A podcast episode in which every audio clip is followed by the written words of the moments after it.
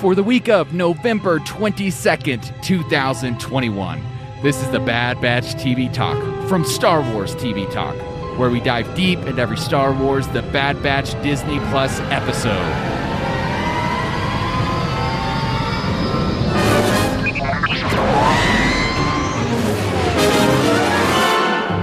Today, we are reviewing the 5th episode of the first season of The Bad Batch, Rampage, in which the Bad Batch seek the information from a potential ally as to why there's a bounty hunter tracking them. Dave, what did you think of this episode?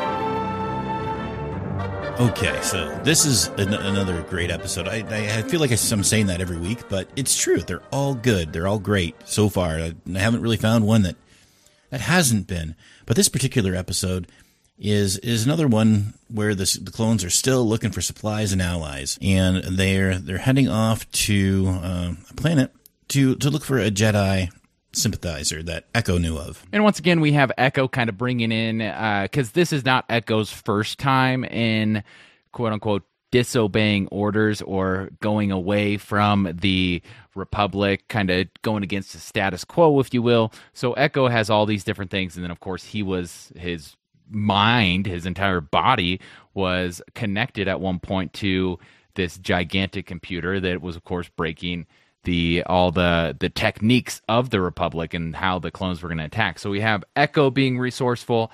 Again, Omega being resourceful. Just when you think the Bad Batch are going to start searching at a different casino and on this planet and kind of give up their search, Omega immediately, with no real evidence, is just intuition, I suppose, or something about the vibe that this lady was sending off. But she figures out who Sid is. Yes, and it always amazes me when I think about this particular scene, about how this 8 to 10-year-old, clone or not, can pick up on this fact that the trained soldiers just completely miss. They takes it at her word. Nope, never heard of this person. Walks away, and they get ready to move on. But Omega goes, "Hey guys, found Sid. It's just great." And for some reason, this eases Sid's questions about the Bad Batch, I suppose, because she was not going to tell them who she was. And then the fact that she has this kind of connection with Omega, where when Omega figures out who she is, she's like, huh, okay, I guess there's something to be trusted here. There might be something worthwhile to discuss.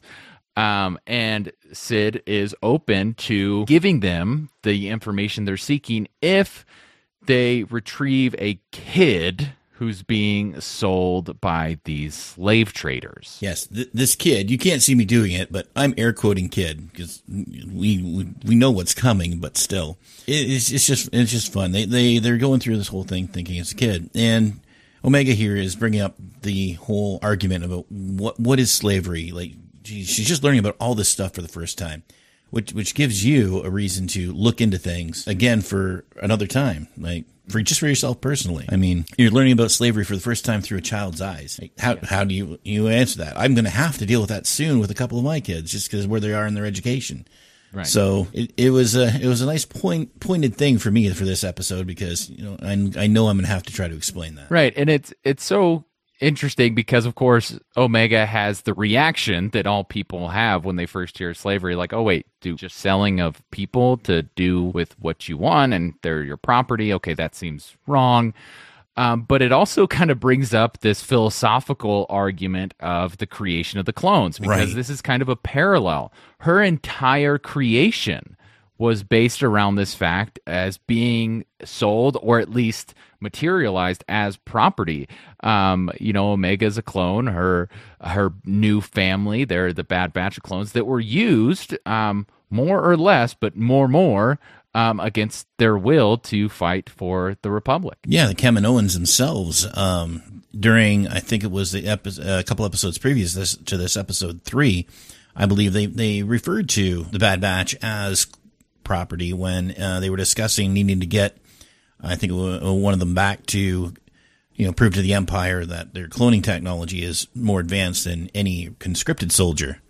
So they're already looked at as property, really, from the get-go, by the Kaminoans at least. Yeah, and then, of course, in the Attack of the Clones, when Obi-Wan is investigating what's going on Kamino, they're bringing up, like, the original contract was for this many units. Well, units equals clones, and so they're being sold at an individual price, which adds a completely specific layer to their whole thing. And then again, we talked about it last episode, but the humanization of the clones that Lucasfilm has spent so much time and effort into between this show and, of course, their other animated series, but of course, The Clone Wars, where they really focus on, let's make you have a connection here, which makes everything tragic. And then we do see that they are forced to do things against their will. Rex was not so much beating the inhibitor chip. He was just delaying it in the final season of The Clone Wars. He was just kind of delaying it and was telling Ahsoka basically to run. And then when the inhibitor chip is taken out, you see like, oh, the clones actually don't want to do this. They don't want to be the, the instruments of massacre to the Jedi. They want to see their friends live, and they want peace in the galaxy as well. And so it kind of just all that stuff. If you've been following these animated shows long enough, this entire tiny conversation, because this episode is 24 minutes long, and this conversation that lasts about 30 seconds just sends you the feels from all the way back to 2008. Oh, yeah. It's just a small conversation that, as you say, is steeped in so much lore that it's a blink and you miss it. I mean, if you haven't seen anything except The Bad Batch, it's not going to take away from your enjoyment of the episode. Not at all. But it's certainly something, if you are just watching this series as a first, go back, watch all the seven seasons of The Clone Wars, and then when you come back and you get to this episode again, you'll see it differently. Yeah, and it truly is something that we can't talk about enough, but if you have been following it, you do truly see it. And I think this is, Filoni behind the scenes when they're thinking about guiding this whole ship. He's there and he's like, hey, let's keep this theme going, because this theme, it characterizes for an audience these characters that in Attack of the Clones, like, in Revenge of the Sith, we get Commander Cody. And that's kind of like the first time we hear a clone given, a different name, and Obi-Wan having a different, like, very specific connection with this clone. And then, of course, in The Clone Wars, we get that with all of the Jedi that we see on screen and their own personal connections, but specifically Anakin, Obi-Wan, and Ahsoka with their clones. And so, again, it does add a layer to this. All this what was before legend lore, where it was like, what were the clones doing before and after?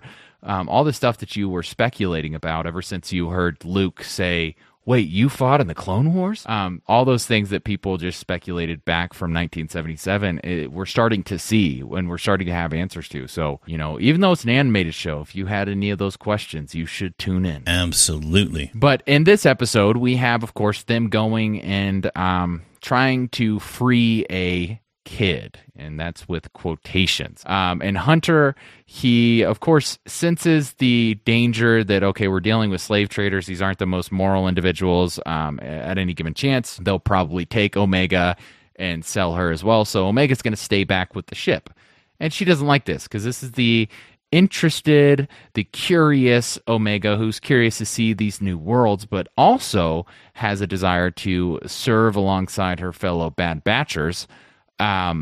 And she's kind of, again, put in the situation to save the day, because her peers are the ones that quickly get caught, and now the whole plan is upside down. Oh, absolutely. I'll be honest here. I think when I rewatched this the other night, I fell asleep, because the kids they got up really early. Like, we're talking 4 a.m, and I have a blank in my memory, and this is it. So I'd love to add to this conversation, but I've got nothing. And so this is kind of just the point where we get the reveal towards the end, once Omega assists her fellow clones of being freed. She does it again through her resourcefulness. So she sees, okay, there's a big cage in the corner. Chances are big cage in the corner is holding something mean. So if I steal the keys from this guy over here, I'll unlock the big cage in the corner and let that cause mischief while I free my friends. And this is where we get the introduction of Moochie, not the kid, the Rancor. Yes, not the kid. Moochie the Rancor. Yeah. No, I'm back now to where I'm supposed to be. Yep. Because it was really interesting to see that the kid they're looking for is an animal for all intents and purposes. As far as I know, that's all a Rancor is meant to be. Like, we only see one other one, and it's in Jabba's pit that tries to eat Luke in Return of the Jedi. Yeah, but this Rancor is bonds with the group. Uh-huh. And is an infant. And we see that this is something that, again, I think Lucasfilm is always intentional with. So from my point of view, this Rancor is the same Rancor that Luke encounters in Jabba's palace. So the first Rancor that we are introduced to in the Star Wars lore, I think this might be it, because of course, and we can kind of skip around here, there's no need to keep the order of things, but we see that the Bib Fortuna is actually the one that is seeking Moochie. It's not Sid herself. Sid's just kind of the one that's going to get the payday, and she's willing to split that payday with the Bad Batch, and give them the information that they want. But this is the property, and she says it, and this is why I think that this is kind of the same Rancor, because a number of times this is the property of Jabba the Hutt. This is a Rancor that belongs to Jabba, and then Bib's the one that kind of retrieves it, and there's kind of that emotional, like, very much like pet thing, which we see with the Wrangler in the Return of the Jedi, when of course the Rancor is killed by the good old smashing of the cage on it. We see kind of the Wrangler being the one who's like crying because his pet died. And so all the different other things, like the way the saliva was dripping down the Rancor's mouth, I do truly think that this is the one. So now we have a name, if you accept that theory, we have a name to the Rancor that Luke kills. How does that make you feel? Well, I never actually put it together like that before, but when she mentioned it and went through everything that led you to the decision, I can totally see that being the case, because there's no set limit of years as to how long the Rancor lives. We don't really know the lifespan, so yeah, Moochie could actually be the Rancor that Luke kills to escape from the pit. Huh. And yeah. It kind of goes back to the whole theme of slavery, right? Like, because Jabba's Rancor is very much in captivity. I mean, there's a chain wrapped around its neck, and it's being fed all of, Jabba's people that he doesn't like, or that cross him, or that he needs to eliminate.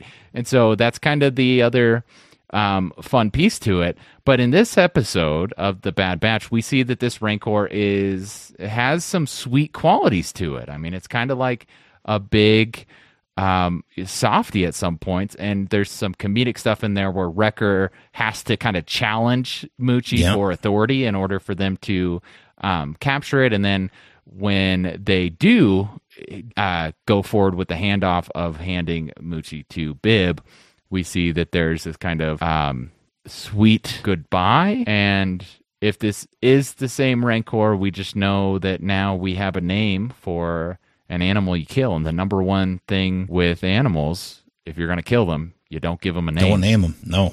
And so that kind of, this entire episode, I think, was the mission of the week, because we didn't get any new information. I mean, this was something where Sid just kind of comes back and just tells the Batch that they don't know who Fennec is, that she's a bounty hunter, and that Sid's informants from the guild are just that she's a badass, and she can kill people pretty effectively, and there's not much you can do about it other than run and get you some friends and get you some money and keep running. But we don't have a reveal as to who is hiring her yet. Yeah, no. And I think, if I remember right for this part, that Sid said that Fennec is fairly new at this point. But for somebody like her quality to be after them is really what drove her to say, get yourself some more money, find yourself a place to hide, or just keep on running, because she's going to come after you again. Yeah, and that's that was my biggest takeaway here, was that they purposefully specified that this is the beginning of Fennec's career. This is where she's starting. There's not much to know about her, but for some reason, somebody has hired her specifically to track down either the Bad Batch, but in my theory, Omega specifically, that she's trying to capture Omega. So if that's the case, whoever hired her is aware of the skills of the Bad Batch, which means that they wouldn't just send in some bum to retrieve this package. Yeah, if The Mandalorian had been taking place here, I could so see the Mando taking this on instead of Fennec. If we were in a different series, he'd be the one after them. But I think in episode 4, just either right near the beginning or right near the end of it, Fennec has a holodisc with Omega's picture on it, so you know that she is the target. Yep. So, but yeah, to hire somebody of that caliber this early on in their career, because good is good.